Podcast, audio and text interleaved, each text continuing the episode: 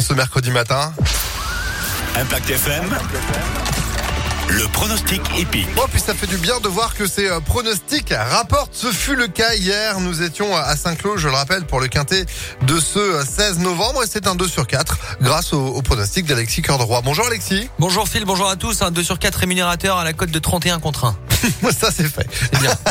c'est pas mal. Et vous avez mis une petite pièce hier ou pas? Non, même pas, Ah j'ai bah pas eu le temps. Faites ce que je dis parce que je fais. hein. Hmm. Au- Aujourd'hui, on va à Deauville.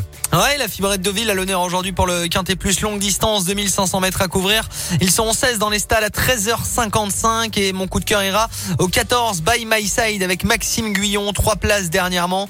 Elle peut confirmer avec les œillères aujourd'hui. Opposons-lui directement le 13 Willantos avec le déchaîné Michael Barzalona, encore gagnant du quintet plus hier. Son cheval a gagné récemment sur le parcours avec une grande facilité.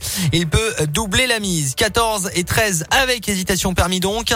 Euh, Viendra ensuite le 4 Sam confirmé sur le sable avec la décharge de Léa Biles.